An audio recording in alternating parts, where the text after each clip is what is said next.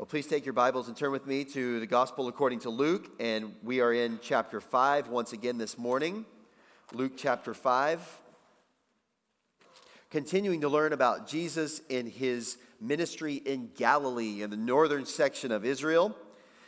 Jesus spent uh, much time there, about a year and a half, it seems, of his public ministry that we cover in chapters 4 through 9 of the Gospel according to Luke and we're learning about one event that took place in that time period this morning in Luke chapter 5, verses 12 through 16.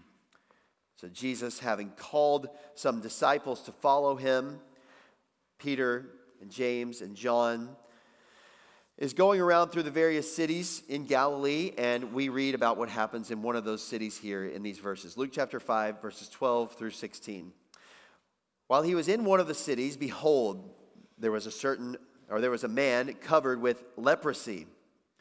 And when he saw Jesus, he fell on his face and implored him, saying, Lord, if you are willing, you can make me clean. And he stretched out his hand and touched him, saying, I am willing, be cleansed. And immediately the leprosy left him and he ordered him to tell no one, but go and show yourself to the priest and make an offering for your cleansing, just as Moses commanded as a testimony to them. But the news about him was spreading even farther, and large crowds were gathering to hear him and to be healed of their sicknesses. But Jesus himself would often slip away to the wilderness and pray. No one likes to get sick. No one likes to get sick. Maybe that's a little bit too strong of a statement. Perhaps there are times when you enjoy a good sick day from work or being able to cancel all your plans and just get under a blanket, drink or eat some chicken soup, and maybe turn on the TV. So maybe there are some uh, fringe benefits to getting sick, but no one likes sickness in and of itself. On top of this, there are many occasions, as we've learned all too well over the past few years, when getting sick has other ramifications, namely, not being able to be around other people, missing the human contact that we all so earnestly long for in many ways. And here in Luke chapter 5, we find an occasion where someone was in just this circumstance. They were sick and therefore unable to be around other people. But not just for a few hours or a few days, not with the hope that maybe they would be able to, you know, have their immune system get them better and then their time of self-isolation or quarantine would be over, but one whose condition left them in a state where there was really no hope, where there didn't seem to be any way out of the circumstances and where, in addition to the physical illness, what this meant was that they were isolated from society, from everything that mattered. And in addition to this, being isolated from God's people, from the worship of God publicly in the place where He had told people that they were to worship Him, from all that had to do with the in person interaction and religious function of society. Here is a man who had basically lost everything but his life. And Jesus enters into this man's life. It seems as a coincidence, but of course we know in the will and the sovereignty of God. And Jesus shows grace to this man as only he can do.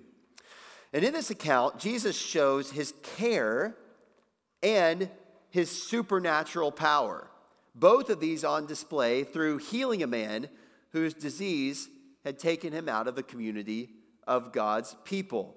That is, Jesus heals a leper, a man with leprosy. And in so doing, again, he shows his care for this man and his supernatural power through healing him of a disease which had taken him out of the community of God's people. Again, the setting is Jesus going through Galilee, and it says while he was going, while he was in one of the cities, is when this took place. And there are two major sections of uh, this passage before us this morning. The first regards what he actually does in this miracle, and then the second refers to the response that is given not only by this man, but by the people all around. And so we'll look at it in that way.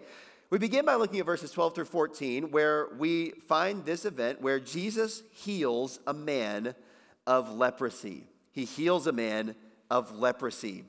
And in verse 12, we find this leper. There was a man, behold, there was a man covered with leprosy. The first thing that happens in this passage is that a leper pleads with Jesus. He pleads with Jesus. Let's look at his situation. He is covered in leprosy.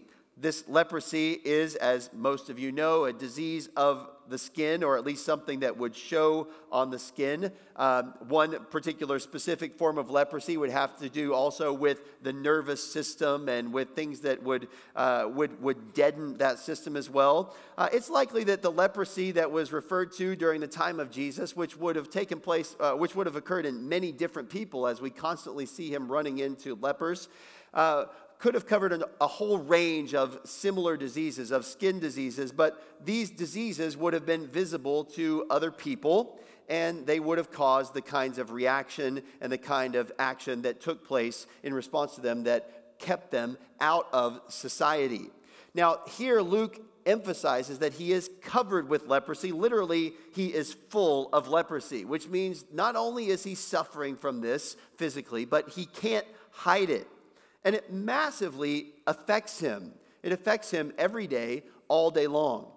Now, the Old Testament, if you read through it, uh, had regulations for leprosy. And in fact, this may be the very section where many of your well intentioned Bible reading plans have gone to die Leviticus chapter 13 and chapter 14. Because you begin reading through that and you say, wow, that's a lot to do with something that I've never even thought about. I have a hard time picturing. And what are all these regulations and checks and things like that for leprosy? And what you had in Leviticus 13 is a number of ways where someone would examine themselves for leprosy by going to the priest, and the priest would check the leper and see do you have this kind of spot? And is it this color? And has it gone below the skin? And is uh, has the hair turned this color? And all of these different things that are involved in checking to see whether this person is ready or not to be made ceremonially clean in Leviticus 13, there were lots of periods of isolation involved. There would, there would be seven day periods at a time where if you showed some sign of leprosy, you would have to be isolated for seven days. And then you come back, and then seven more days. So people were, if they had even the first signs of this, isolated from other people. They had to quarantine themselves. Leviticus 14 then spoke of what to do when the leprosy would go away when it was no longer there, and the offering that was to be made at the sanctuary once this took place, which would make them not only clean of a disease and clean physically in that regard, but would make them ceremonially clean so that they could then be involved with God's people and in the worship of God. There were even laws, as you may know, concerning a home that had been defiled by leprosy. Now, in these laws in Leviticus 13, verses 45 and 46, there is this instruction As for the leper who has the infection, his clothes shall be torn, and the hair of his head shall be uncovered, and he shall cover his mustache and cry, What? Unclean, unclean. He shall remain unclean all the days during which he has the infection. He is unclean. He shall live alone.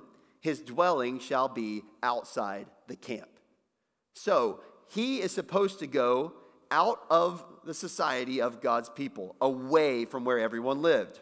This would then lead not only to a terrible physical situation, but a terrible social situation as well. Now, leprosy, understandably, had to be dealt with in this way because many of these diseases could be transmitted to other people. And though it was brutal for the person who had it, they were to be kept outside the camp. Now, in addition to this, there could have been some people who even viewed that kind of uncleanness in connection with sin in some way because sometimes ceremonial uncleanness was connected with sin. So it may have even caused some suspicions on the part of people. Either way, there was a stigma and there was instruction for them to be removed from the everyday function of society. To be a leper was to be an outcast. And put yourself in those shoes for a moment. Even just put yourself in the shoes of what it means to be an outcast in general. many of us, maybe most of us, even all of us, know what it's like to be on the outside looking in in social situations. Everybody seems to be friends, and you just can't break into that circle. No one wants to talk to me. No one's willing to respond when they talk to me. Or is there something that's on my face that makes everybody keep ignoring, at, ignoring me or looking at me strangely? Or maybe I showed up at a formal event wearing something very informal, or maybe I showed up at an informal event wearing something very formal. There are all kinds of ways where we are outside the in group. And we, we understand a little bit of what it's like to not be welcomed and to have to just be on our own. It's a very difficult situation. Add to this if the cause is something that is a disease where you have no certainty that it would ever go away. We know what it's like to be outcast. We know what it's like to be sick, but this man had it on a very, very high level. It had, it had cost him basically everything. So consider this man's desperate state. This is where he found himself. He's living life. Perhaps he has even gotten to the point of hopelessness. Nothing will ever change. I'll never be able to go worship at the temple again. I'll never be able to be around my family again. I'll never have friends again. I am all alone and I don't get to do anything meaningful with my entire life. Does God care about someone in such a situation? He absolutely does. And he shows that through what Jesus does. That's the man's situation. Let's look at his request. What is his request? Well, it says, when he saw Jesus, when he saw Jesus, he fell on his face and implored him, saying, Lord, if you're willing, you can make me clean. This leper is suffering from a physical disease. He's all alone. He's an outcast. No one's going to be around him. No one can be around him. And there's no end in sight till his misery until, until Jesus comes to town. And Jesus shows up in this city with the word about him having been spreading. Back in chapter 4, verse 37, the report about him was spreading into every locality in the surrounding district. Verse 42 When day came, Jesus left and went to a secluded place, and the crowds were searching for him. Jesus is growing very popular. Everyone is looking for him. They want to be with Jesus. The word is spreading. The, the fact that Jesus can heal diseases and cast out demons is not lost on people, and no doubt this man knows about it as well. So when Jesus shows up in town, he knows Jesus can make me clean. He knows the question is not Jesus' ability, but rather Jesus' willingness. And now he hasn't just heard about Jesus, but he sees him. And when he sees him, he lays it all on the line. He falls on his face and implores him. Implore is maybe not a word that we use very often, but it is a word that uh, you understand what it means. It means to strongly plead with someone, to beg, to beg them. It's not just a simple asking, you know, hey, Jesus, if you've got time, you think you could stop by later and, you know, heal my disease? He falls down on his face and he pleads with him, Lord Jesus, make me clean. And this is what he says If you are willing, Lord, if you are willing, you can make me clean. Now, I mentioned earlier that there is a ceremonial cleansing that the book of Leviticus, Leviticus talked about when you are free from leprosy. And that, that's a certain type of cleansing. But here he's referring to making him clean from the leprosy itself. Uh, the ceremonial aspect would come later on. He's saying, You can actually remove this disease from me. The direct issue. You can make me not have leprosy anymore. And he understands that Jesus can do this. And so he asks him, and look at what he says. I want you to think about this for a minute. He says, If you are willing, if you are willing, and he implores him. If you're willing, and he implores him. I want to think about for a moment the way that we approach the Lord when we have something that we want from him. Because this man has a request that was answered and is set forth as someone who showed faith in the right kind of ways and as someone who was properly humble before the Lord. So, what is it that he asked, and how does he go about this? Well, he goes and he recognizes that it does depend upon the willingness of the Lord. it does depend upon whether or not Jesus wills to do this. But notice, he does not simply leave it up to Jesus' will alone. He doesn't say to Jesus, if you are willing, and so just do whatever you want. Notice the elements of this man's word toward Jesus. He shows a strong expression of faith in Jesus' ability. He recognizes that Jesus is able to answer the prayer. And we do this when we go to God in prayer. We say, God, we know that you can do this. We know that you can do this. He also shows a recognition that Jesus has the right to decide what he does.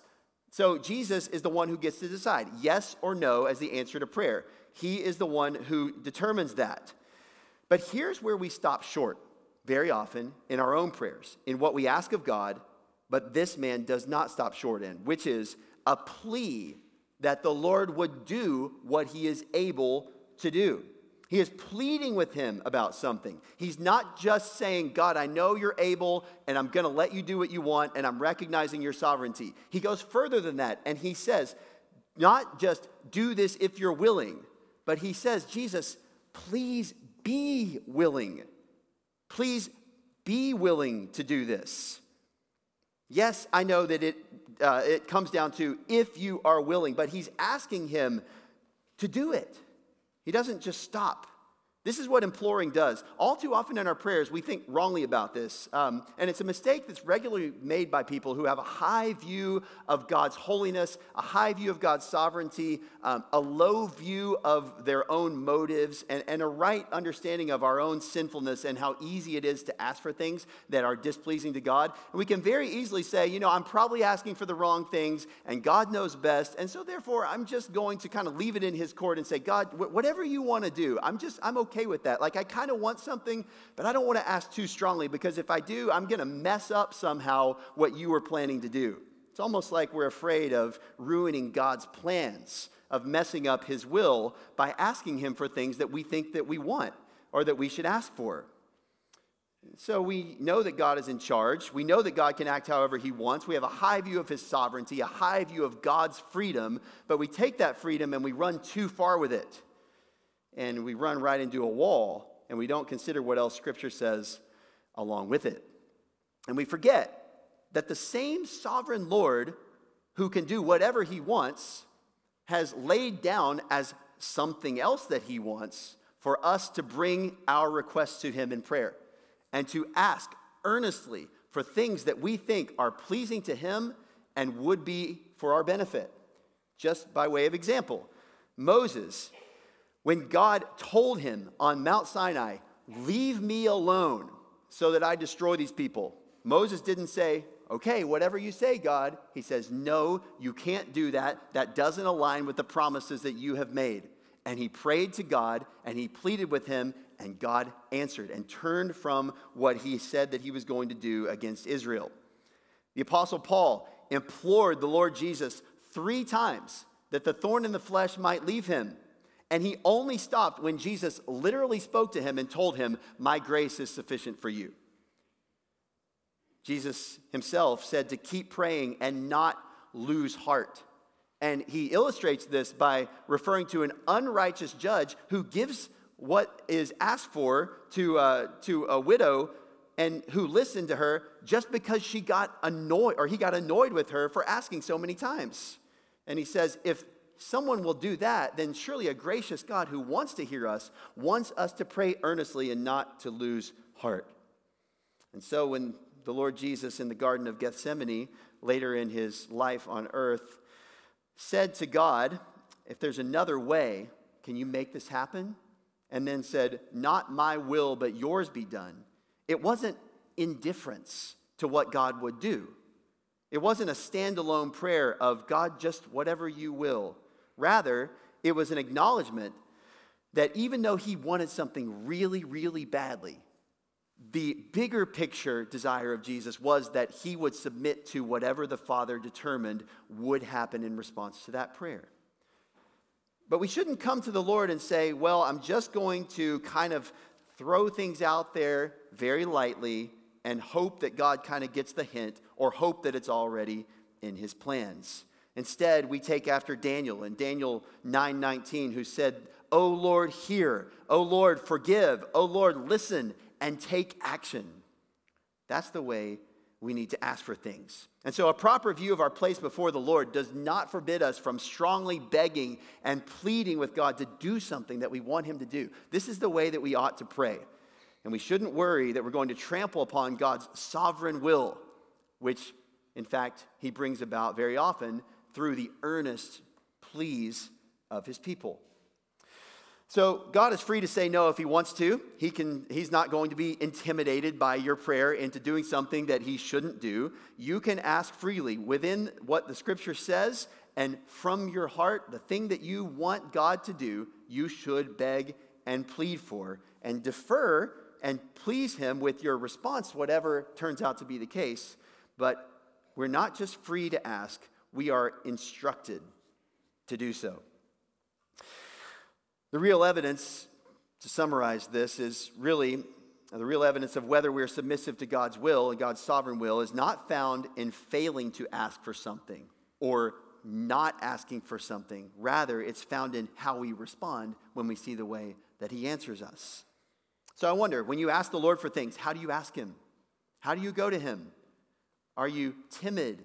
Uh, do you hold back on the things that you want to ask for, even if there's nothing in His Word that says otherwise? Are you worried about messing up God's will?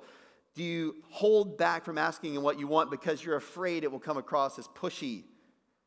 Or maybe you'll mess up God's plans in some way? Or do you follow the example of this man who implored the Lord Jesus to please make him clean? This man then shows his humility when he comes before Jesus. Notice he calls him Lord this title of great respect and honor. He falls on his face before him and begs him. He exalts Jesus' ability to cleanse him, and he does express a willingness to defer to his will. He says, Jesus, the ball is in your court. I know at the end of the day, this is your decision to make. And out of this humility, he speaks to Jesus and he begs him and says, You can fix my problem. You can fix my disease. You can fix my position in society. You can change all of this. God, please do this. Lord Jesus, please make me clean. And so, what does Jesus do? Would he be willing? We know he's able. Would he be willing? And we find in verse 13 that Jesus grants his request. Jesus grants his request. He stretched out his hand and touched him. The uh, parallel passage to this in Mark chapter 1, verse 41 notes something even before he does this. It tells us about Jesus that he was moved with compassion. Moved with compassion. Jesus looked at this man and he saw his plight. He considered his situation. He looked at how this man was suffering, both physically and socially. He sees what this man has been through and he looks upon in his hardship. And before he even does this, he feels for the man, genuinely feels for the man. He is bothered by the fact that he's suffering in this way. Jesus did not come simply as a robot to heal people and to do what God said. Jesus came into this world and he sympathizes with us in our weaknesses. We learned this in the book of Hebrews that this was part of him becoming man, was so that he could really even understand these things, in particular our temptations. And of course, it's not that this is the first time that the Son of God has ever experienced compassion just when he became man, because he also is a God who is compassionate and gracious, that he is compassionate and shows mercy toward those who fear him. So, this is simply who he is as God, but it's also who he is in an even more identifiable way as the God man when he comes and he looks upon this man and he is moved with compassion. This is the way that we should see people in their plight. And so, seeing this man here, he looks at him and he touches him. He touches him. From his compassion, Jesus does something remarkable. He is willing to make him clean. And this shows by what he does. He stretched out his hand and touched him. Now, consider how Jesus healed many other people. He was laying his hands on other people to touch them, but it wasn't essential, it wasn't required for him to do this. For example, in Luke chapter 4, uh, when he goes into the house of Simon Peter, in verse 39, it says, Standing over her, he rebuked the fever, and it left her. He simply says a word, and it takes place. There was another man who sent, and he had someone who was in need. And he said, All you have to do, Jesus, you don't even have to come to my house. Just say the word, and he'll be healed. That's all you need to do. Jesus was able to simply speak, and these things take place. This is what he did. This is what he's able to do always. The Son of God is the one who created the world by virtue of what? His voice alone. He simply spoke the one who is the image of the invisible God, the one through whom all things were made, is the one who spoke the universe into existence. His word alone is enough to create and to recreate and to heal. But Jesus didn't just do that. He wants to heal the man, but he wants to do more. And he wants to provide him with something he hasn't had in quite some time, which is human touch. For other people that Jesus would heal, he might touch them just uh, because that's part of the way that he would show that he cared about them and that he was healing them. He would lay his hands upon them, not the only thing that people lay their hands upon people for, but he would touch them and do that. But there's something unique to this here. There's something unique to this, which is when you're a leper, what are you forbidden from doing? Being in contact with other people. You can't go near other people. And part of that is because those people may get your disease. So it's not just that you're forbidden and that's the rule, it's that you put them in danger when they touch you. They are sacrificing something to do this. I often think anytime uh, there's sickness in my family or I have it, and we go to the doctor, and you go in and you're, you're with them, and you're going, you know, they're, they're right here with me. Are, are they prepared for, you know, maybe getting this disease that I'm about to have? And I guess they just cycle through all of them and they get them all, and then they come back and, and they deal with it. But, you know, you're, you're in the presence of someone helping them when they're sick. It's going to come toward you. And Jesus knows this and of course knows that other people would not have been in contact with this man. No one would touch a leper because it would make you unclean physically, perhaps, and ceremonially. And so these people were without human touch. And here Jesus is willing to do this. He not only touches him, the man doesn't come and touch him and he just lets him, but he reaches out to him. He stretched out his hand. This is emphatic on purpose. He stretched out his hand. He took the initiative. He reached out and touched this man and showed in so doing that he deeply cared about him and he was willing to enter into his life and that he was showing compassion upon him.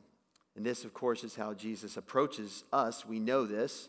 We all, like sheep, Isaiah 53 tells us, had gone astray. We had turned each one of us to our own way. We run from God. God takes the initiative. We didn't go to God and say, Will you send your son into the world? Instead, He came up with the plan from even before time began to send his son into the world. God takes the initiative. He was in Christ reconciling the world to himself. We celebrate Christmas time this time of year. What is that a celebration of? It's the fact that God loved the world and sent his son. He didn't just make him available. He didn't say, you know, if you ask me long enough, I'll send him down. What did he do? He is the one who took the initiative. And this is what Jesus does. He reaches out and he provides everything that we need in order to be saved not only in this case from a disease, but from our sins. Jesus loves people in this way. So he reaches out, he touches him, and then he speaks to him, and he lets him know the answer to the petition, saying, I am willing. I am willing. Do you notice here? Verse 12, he says, willing. And verse 13, Jesus says, willing. But what's the difference? It's not just the you and the I, there's something missing. In verse 12, there was something that's no longer there in verse 13, and that's the word if. No longer is it a question of whether Jesus will do this, but now he confirms, I will. And he stands and he says, Be cleansed. I am answering your request. And what happens? Immediately, the man's leprosy left him. Immediately, the leprosy left him. Just like the beginning of creation, when the Word was with God and the Word was God, and He spoke and said, Let there be light. And what happened? There was light let there be this, and those things came to pass. Immediately, this is what happened. When Jesus speaks and declares and wants something to come to pass, this is the way that it works. There was an exception when Jesus wanted someone to be healed in multiple phases, and he saw his blindness change. He could see men like trees walking, and then he uh, helped him again, and then he was completely able to see. But beyond that, when Jesus healed people from their diseases, they were healed like this immediately. This speaks, first of all, of course, of Jesus' power and his ability to do this. Jesus has authority over diseases, he has authority over leprosy. Again, the man is full of leprosy and instantly is made well, completely solves the problem. But he not only does this in a way that would have been, uh, would have been total and visible, but it happens right away. And of course, many of you know that there are those who would try to claim the power of Jesus Christ as coming through various types of healings uh, and other similar things, but that don't mirror this type of healing at all. And unfortunately, in our day, many fraudulent healers will come and will do things that are either not visible or not immediate and say that they're using the power of Jesus Christ and the power of the Holy Spirit in order to bring about healing when instead all that they're doing is scamming people. And here, Jesus shows what a true healing actually looks like. His miracle was visible, it was instant, and as we'll see in a moment, it could have and would have been verified by the priest that this man went to show. So instead of a fraudulent kind of thing that passes for so called healing ministry, Jesus himself actually does this. And this is the kind of thing that you want to write home about. It's the kind of thing that you want to tell everyone about. How could you not? Except Jesus doesn't want it to be done this way. And so Jesus not only heals this leprous man, but he then gives him instructions about what to do. And if we didn't know the story already, this would be a stunning thing for him to say. And he ordered him to tell no one. Tell no one. This is an instruction. Don't tell anybody. This is not the way that I would do it if I were Jesus, which is, makes it a good thing that I'm not. I would want everybody to know do you not see the power that's on display here? Go tell everybody how much better your life is going to be. And you can even go talk to people now in person and say, hey, you know, I can shake your hand now because I don't have leprosy anymore. But Jesus says, tell no one. No one. Why does Jesus want him to tell no one? Well, we get some hints of what he doesn't want taking place. For example, in chapter 4 and verse 35, a demon is coming out of a man. Jesus is telling him to come out, and he says, Be quiet and come out of him. Uh, verse 41 of chapter 4 demons were coming out of many, shouting, You are the Son of God, but rebuking them, he would not allow them to speak because they knew him to be the Christ. Jesus wants to get the message out on his own terms. He wants to be the one to spread things in his way. And really, part of the problem is that it was making it impossible for him to even go anywhere when the news was spreading to all of these people. And not only that, but as we'll see in a moment, there would be a better way for the miraculous thing that he did to be validated and to be reported by people that he chose. So don't tell anyone, but do something else instead. And he gives two commands Go, show yourself to the priest, and make an offering for your cleansing, just as Moses commanded, as a testimony to them. He wants him to tell no one that he would naturally go and tell, but he does want him to tell someone, and he has a specific way to go about it. Don't spread the miracle indiscriminately. Instead, go show the priest. Go show the priest. So go and basically follow the instructions of Leviticus 14.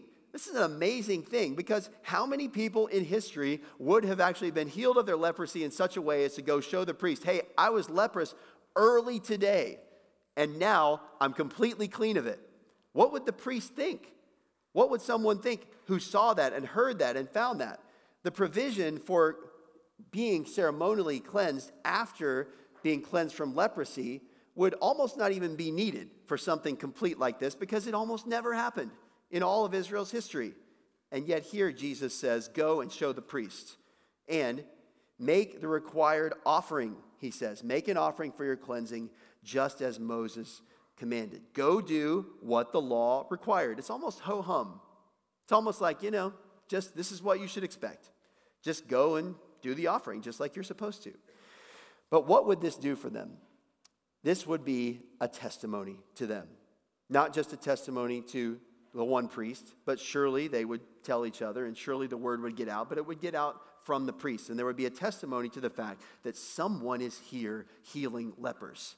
Someone is here doing the miraculous. Someone is here who is unlike anyone who's ever been seen before, and someone is here who is doing the kinds of things that the Messiah was said to do.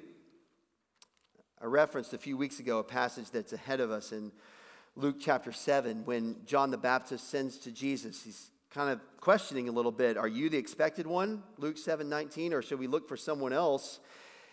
And in verse 22, Jesus answered and said to them, Go and report to John what you've seen and heard. The blind receive sight, the lame walk, the lepers are cleansed, the deaf hear, the dead are raised, the poor have the gospel preached to them.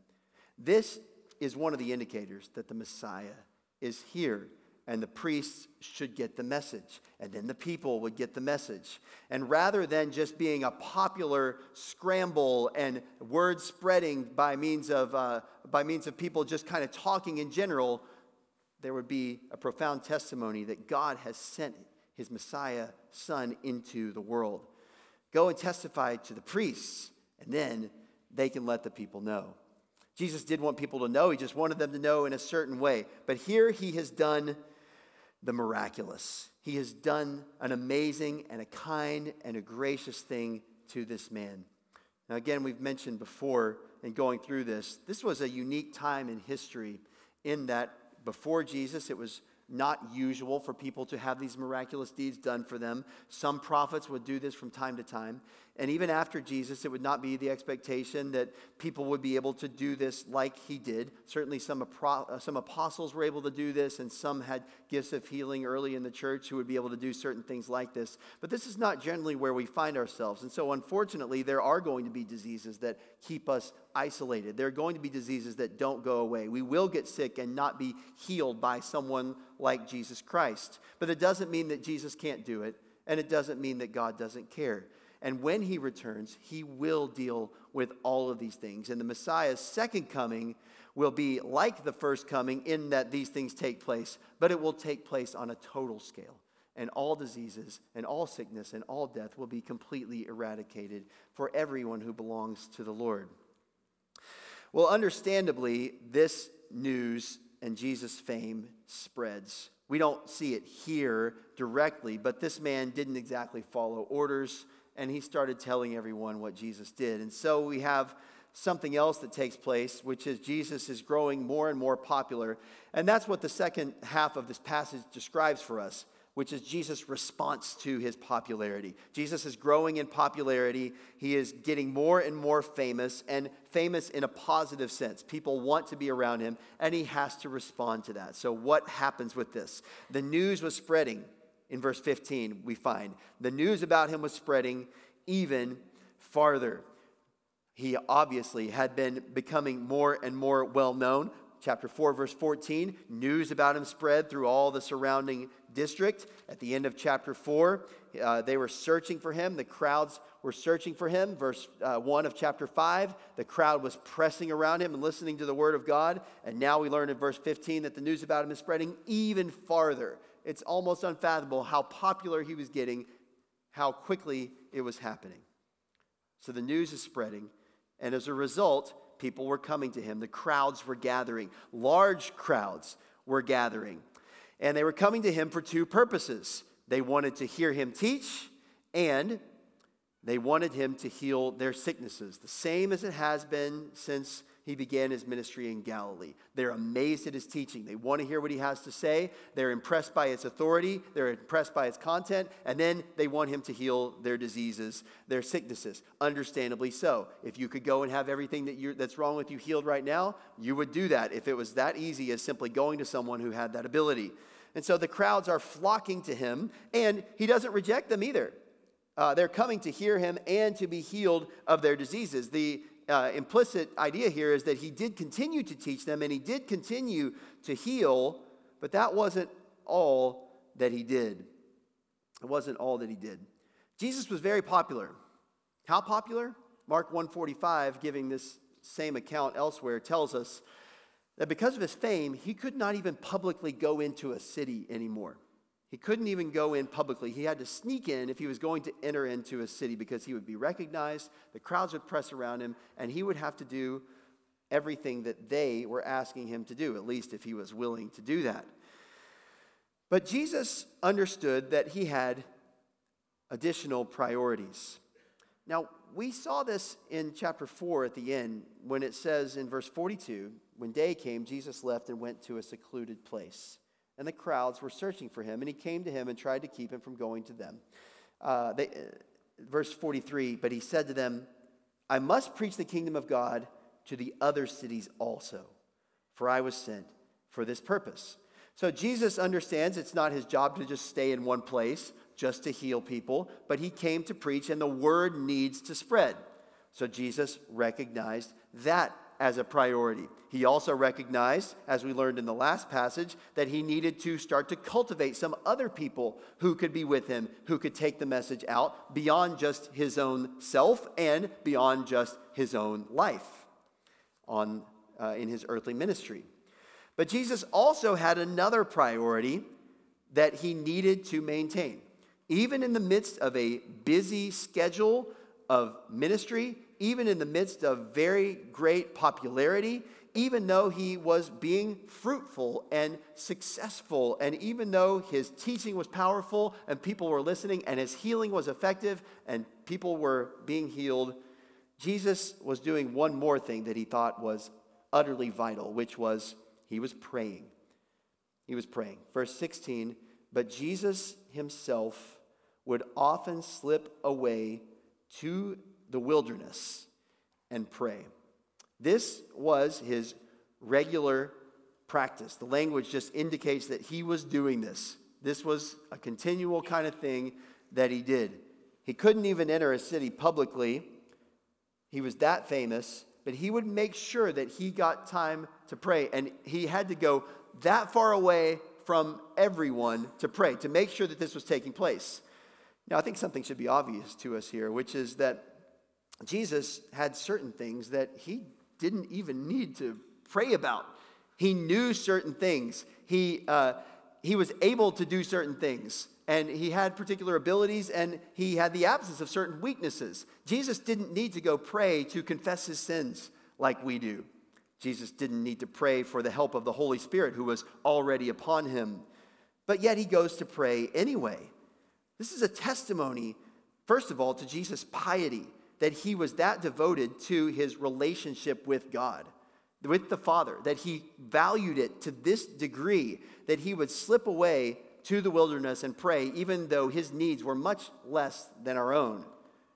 This also then shows the vital importance of prayer and that it's not enough to just do things for other people. It's not enough to just proclaim the word of God or to serve other people. And many of us do these things. We'll speak the truth to people and we serve other people, we interact with other people publicly. But does our private relationship with God measure up to those things?